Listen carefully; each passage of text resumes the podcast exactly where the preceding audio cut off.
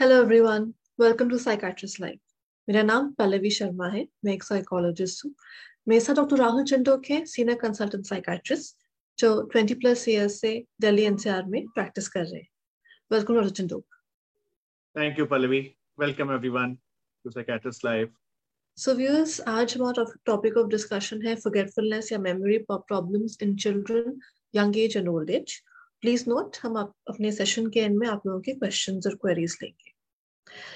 रोशन talk मेरे पास अभी recently दो केसेस आए।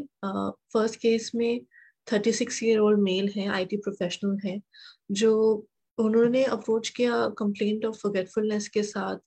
काम में उनका मन नहीं लग रहा है वो मल्टीटास्क नहीं कर पा रहे हैं काम जल्दी फिनिश नहीं कर पा रहे हैं। अटेंशन स्पैन उनका बहुत पुअर हो चुका है बहुत लिमिटेड हो चुका है। इम्पोर्टेंट मीटिंग सबमिशंस भूल जाते हैं।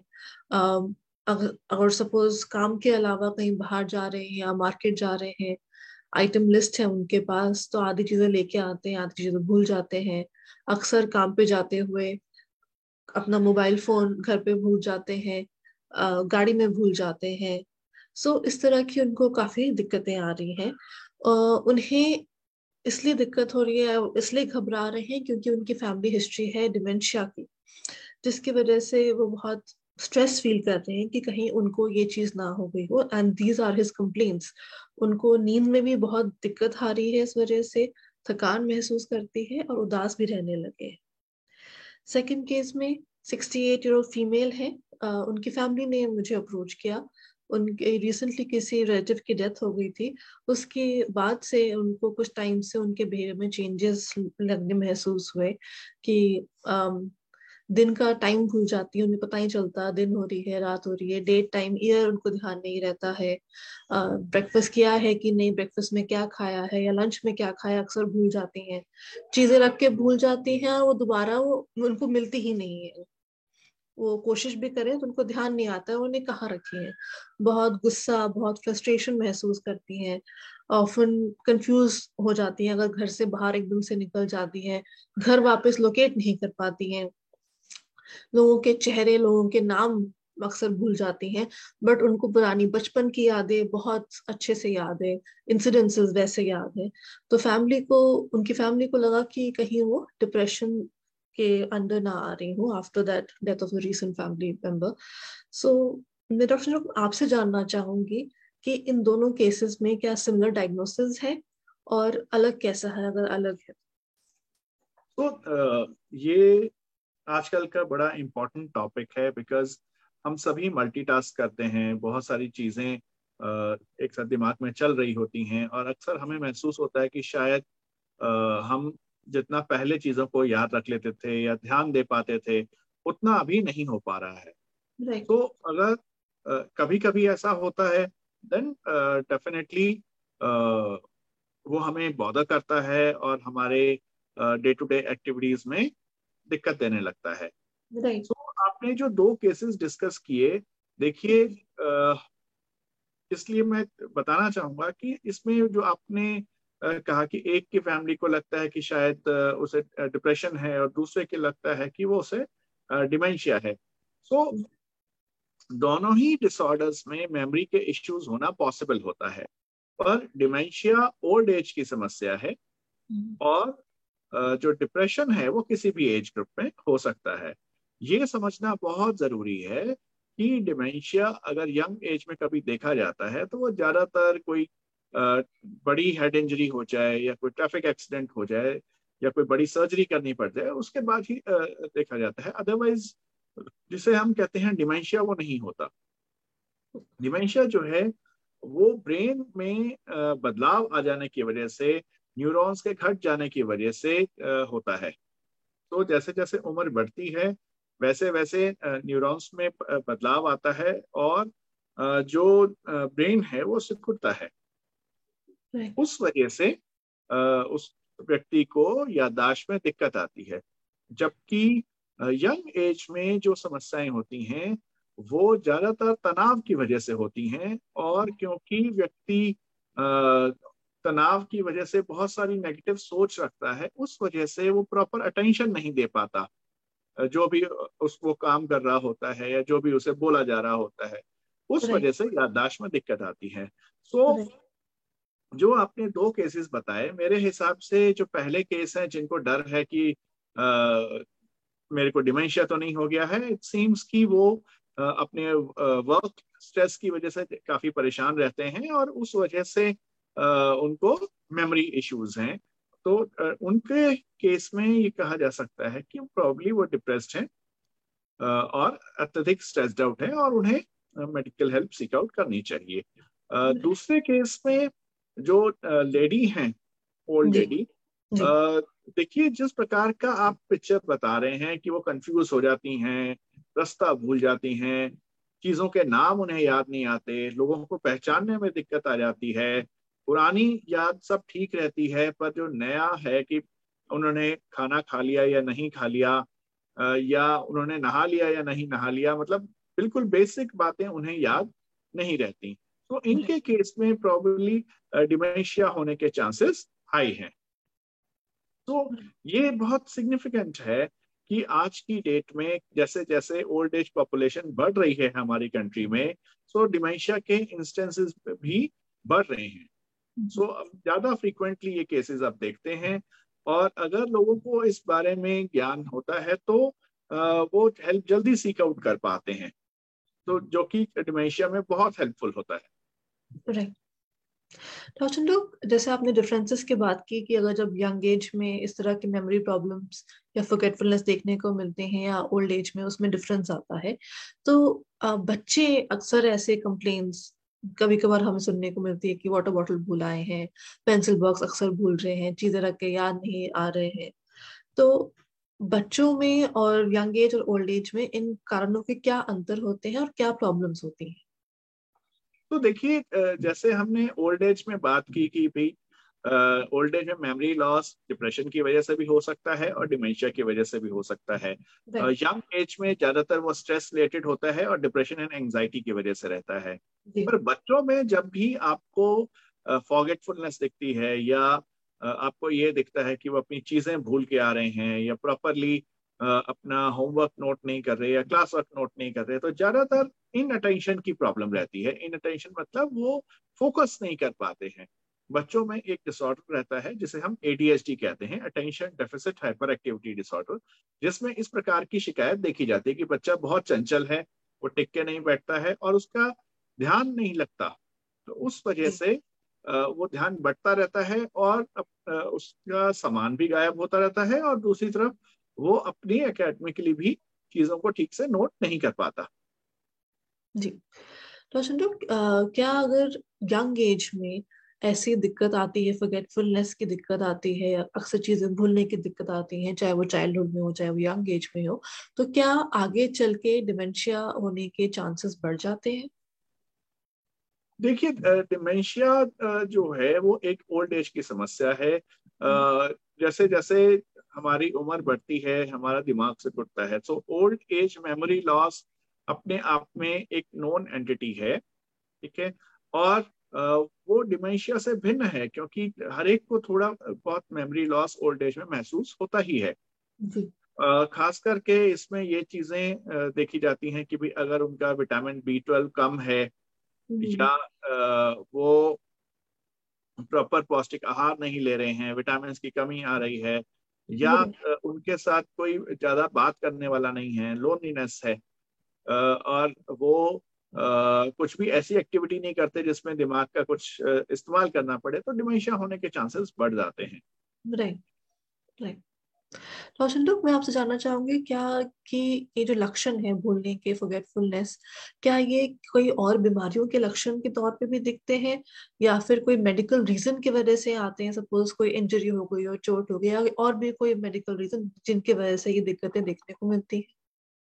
तो देखिए मेडिकल रीजंस में डेफिनेटली हेड इंजरी सबसे प्रोमिनेंट रहता है uh, या फिर brain surgery could be an issue उसके अलावा uh, जो लोग नशे करते हैं स्पेशली uh, जो लोग अल्कोहल लेते हैं उसमें भी मेमोरी इश्यूज़ देखे जाते हैं क्योंकि थायमिन नाम के एक विटामिन के कमी हो जाने की वजह से होते हैं।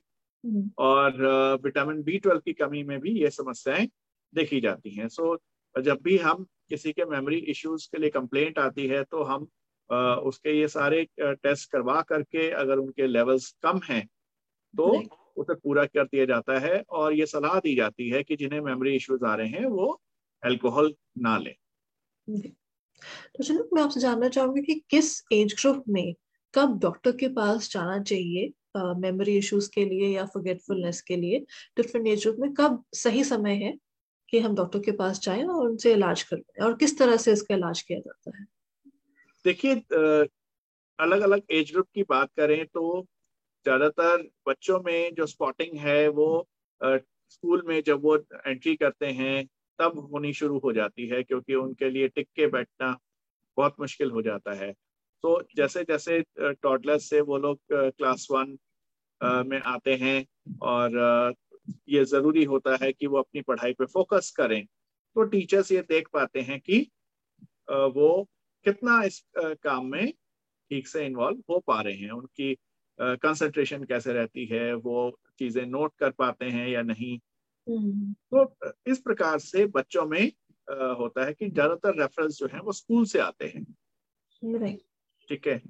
और जहाँ तक रही यंग एज या अडल्ट की बात तो इन केसेस में जब उनकी वर्क एफिशिएंसी पे फ़र्क पड़ने लगता है जी तब उन्हें लगता है कि शायद हमें कंसल्ट करना चाहिए अगर उन्हें आ, कई बार कोई टोक दे कि हम्म। आप अपना चीज़ें भूल रहे हैं या उन्हें ये खुद रियलाइज़ हो कि बार बार हमें लोगों से कुछ पूछना पड़ रहा है या मांगना पड़ रहा है तब ये दिक्कत आती है ओल्ड हम्म। एज में देखिए, जिन फैमिलीज़ में डिमेंशिया की हिस्ट्री रही है डेफिनेटली उन्हें बहुत अलर्ट रहना चाहिए। अगर उनको लगता है कि फॉरगेटफुलनेस हो रही है या इस प्रकार के कोई लक्षण आ रहे हैं जिसमें व्यक्ति पहचान नहीं पा रहा है या फिर कंफ्यूज हो जा रहा है तो डेफिनेटली जितनी जल्दी हो सके उनको कंसल्ट करना चाहिए। नहीं। तो चिंटू काफ़ी लोग ऐसा समझते हैं कि कुछ जनरल फॉरगेटफुलनेस या जनरल छोटे मोटे रोज़मर्रा के जो हम चीज़ें भूलते हैं उसमें मेंटल uh, प्रॉब्लम्स करना मैथमेटिक्स सुडोकू ये सब चीज़ें हेल्प करती हैं। सो so, क्या ऐसा है कि ये सब करने से बेनिफिशियल है एंड मेडिसिन नहीं लेना पड़े? ऐसा कुछ कर सकते हैं व्यक्ति? डेफिनेटली अगर आप अपने ब्रेन को एक्सरसाइज करवाते हैं चाहे वो वर्क के लिए हो, चाहे वो लेडी किचन में काम करती हैं या कोई बच्चा पढ़ाई करता है, या आप वर्ड पजल्स सॉल्व करते हैं, या फिर सुडोकू टाइप्स गेम कर खेलते हैं, इन सभी से आपके ब्रेन की एक्सरसाइज होती है और आपकी अटेंशन कंसंट्रेशन इम्प्रूव होती है। तो कोई भी गेम और कोई भी एक्सरसाइज डेफिनेटली हेल्पफुल है एक लंबे समय तक अपनी याददाश्त को बरकरार रखने के लिए। राइट तो चलो अक्सर लोग समझते हैं कि एक्सरसाइज इनके अलावा अगर हम मल्टीटास्क करते रहे या बहुत सारी चीज़ें साथ में करते रहे तो it's a good exercise for our brain कि हम मैनेज कर पाएँगे चीज़ें हमारे हम चीज़ें भूलेंगे नहीं। People feel that so is it the right way to go about things तो देखिए ऐसा है कि जब हम मल्टीटास्किंग की बात करते हैं तो हर व्यक्ति की कैपेसिटी अलग है। हर व्यक्ति की अटेंशन सस्टेन करने की कैपेसिटी अलग है। तो ये हर व्यक्ति को ये समझ में आना चाहिए कि उसके लिए क्या ज़्यादा ठीक है कि हम्म। एक टाइम में एक ही चीज़ पर फोकस किया जाना या फिर मल्टीपल सो so, जैसे सपोज़ करिए कि किसी डॉक्टर को सर्जरी करनी है और उस वक्त अगर वो बहुत सारी और और बातों के बारे में सोच रहा है तो वो बहुत डिफ़िकल्ट हो जाता है हम्म। अपने काम को ठीक कर पाना ऐसे ही बहुत सारे प्रिसीशन वर्कर्स होते हैं क्वालिटी कंट्रोल वर्कर्स होते हैं जिन्हें कि अपने काम में बहुत ध्यान देने की ज़रूरत होती है। हम्म। ऐसे में मल्टीटास्किंग बहुत बड़ी समस्या बन सकती है। ऐसे ही जो स्पोर्ट्स पर्सन हैं जब वो खेल के मैदान पे होते हैं तो उनका फोकस हंड्रेड परसेंट अगर नहीं होगा तो उनसे गलतियाँ होने और अपॉर्चुनिटी लॉस होने का चांस बहुत बढ़ जाता है। So so, right. ये एक इंडिविजुअल कैपेसिटी पे भी डिपेंड करता है और इस बात पे भी डिपेंड करता है कि आपका प्रोफेशन क्या है। सो so, ब्रेन को एक्सरसाइज करवाना बहुत सारी अलग अलग एक्टिविटीज़ करना बहुत अच्छा है। पर मल्टीटास्किंग में ऐसा नहीं होना चाहिए कि वो एक बर्डन की तरह लगने लगे और आप कंसंट्रेट ना कर पाओ। जी। Thank you so much Sanjog आइए कुछ अपने व्यूअर्स के हम क्वेश्चंस ले लेते हैं। uh, एक व्यूअर जानना चाहते हैं कि when is the right time to start training our brain कब हम एक्सरसाइजेस ये शुरू करें? सुबह शीघ्रम जितनी जल्दी पॉसिबल हो। और जितनी आपको हैबिट रहेगी उतना ही अच्छा रहेगा क्योंकि physical exercise and mental exercise आपके ब्रेन के ब्लड फ्लो को बढ़ाती हैं। ब्रेन के ब्लड बढ़ने से वहाँ से टॉक्सिन्स जल्द जित, जितनी ज़्यादा जल्दी हो सके निकल जाते हैं। और उसको ग्लूकोज की सप्लाई अच्छी रहती है। लोग एक ये जानना चाहते हैं कि जैसे फॉरगेटफुलनेस या मेमोरी प्रॉब्लम्स हो गए हैं तो क्या मेडिकेशन के साथ वो पूरे पूरे ठीक हो जाएँगे पहले जैसे हो जाएँगे या पहले से बेहतर हो जाएगा फंक्शनिंग हमारा? सो so, देखिए अलग अलग एज ग्रुप में अलग अलग चीज़ें हैं क्योंकि डायग्नोसिस अलग अलग हैं। सो so, जैसे मैंने बताया कि बच्चों में ज़्यादातर एडीएसटी की वजह से ये समस्या देखी जाती है। दूसरी बात कि जिन लोगों में विटामिन की कमी है डेफिनेटली अगर वो विटामिन की कमी ठीक कर दी जाए या जिनको अल्कोहल की वजह से थायमिन डेफिशिएंसी है उसको ठीक कर दिया जाए तो उनकी मेमोरी लॉस में बहुत अच्छा सुधार आ जाता है। ऐसे ही जो लोग तनाव की वजह से मेमोरी इम्पेयरमेंट फील करते हैं फॉगटफुलनेस फील करते हैं उन्हें लगता है कि हम कभी चाबियाँ भूल जाते हैं कभी हम फ़ोन भूल जाते हैं उनमें भी उनकी परिस्थिति में जब बदलाव आता है या वो डिप्रेशन या एंजाइटी का ट्रीटमेंट लेते हैं तो उससे बहुत सुधार आता है। जहाँ तक रही डिमेंशिया की बात देखिए डिमेंशिया जो है वो एक स्लो प्रोग्रेसिव इलनेस है यानी कि जैसे जैसे उम्र बढ़ती है धीमे धीमे ब्रेन तो सुकुड़ता ही है। अभी तक हमारे पास डिमेंशिया यानी कि अल्जाइमर्स में जितना इलाज उपलब्ध है उसमें हम डिसीज के बढ़ने की स्पीड को स्लो कर पाते हैं पर ऐसा नहीं है कि हम दोबारा से नए सेल्स पैदा कर दें। या ब्रेन के जो हिस्से सुन पड़ते जा रहे हैं उनको दोबारा से खड़ा कर दें। तो उस वजह से डिमेंशिया में जितनी जल्दी आप इलाज शुरू करते हैं उतना ही क्वालिटी ऑफ़ लाइफ आपका ज़्यादा समय तक रहने के चांसेस बने रहते हैं। हम्म। अच्छा लोग एक बार जानना चाहते हैं कि कब फॉरगेटफुलनेस सीरियस हो जाती है डिफरेंट एज में? एंड एक और चीज़ जानना चाहते हैं कि हम कब अपने पेरेंट्स को ओल्ड एज एल्डरली पेरेंट्स को डॉक्टर को दिखाएँ? किन स्थितियों में दिखाना चाहिए? बिकॉज़ हमें अक्सर लगता है कि ये तो शायद एज की वजह से हो रहा है।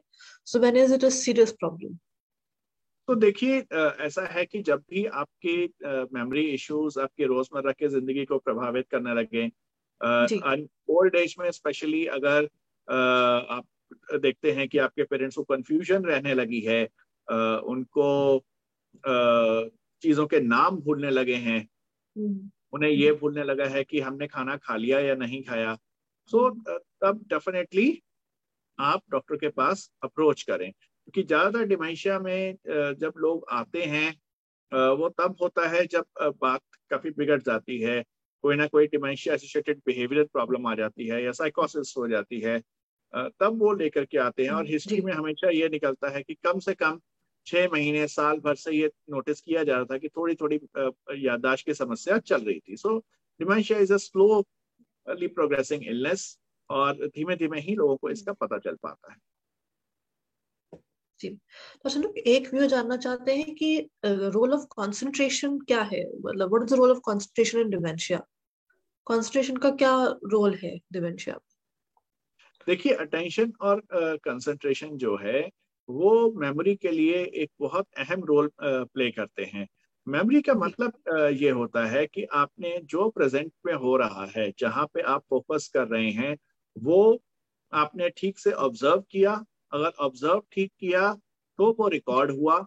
और जब रिकॉर्ड हुआ और आपने दोबारा से उस चीज़ को रिकॉल करना चाहा हम्म। तो आपको सारा का सारा याद रहा। इस प्रोसेस को कहते हैं मेमोरी और आ, सो इसलिए ये बहुत ज़रूरी हो जाता है कि अगर आपने ऑब्जर्वेशन ही ठीक नहीं की या आपका ध्यान बटा हुआ था कोई कुछ बोल रहा था और आप कुछ और कर रहे थे सो आप कि वो रिकॉर्डिंग ठीक नहीं होगी और इस जब रिकॉर्डिंग ठीक नहीं है तो रिकॉल भी ठीक नहीं होगा।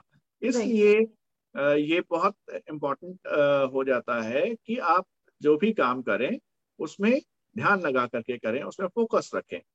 और एक और बात रहती है कि देखिए डिमेंशिया में व्यक्तियों को आने में वक्त इसलिए भी लगता है डॉक्टर के पास कि ज़्यादातर केसेस में पुरानी यादें जो हैं हम्म। वो हमेशा ठीक रहती हैं। सो वो अपने शादी के टाइम की यादें अपनी पढ़ाई के बातें कर पाएँगे।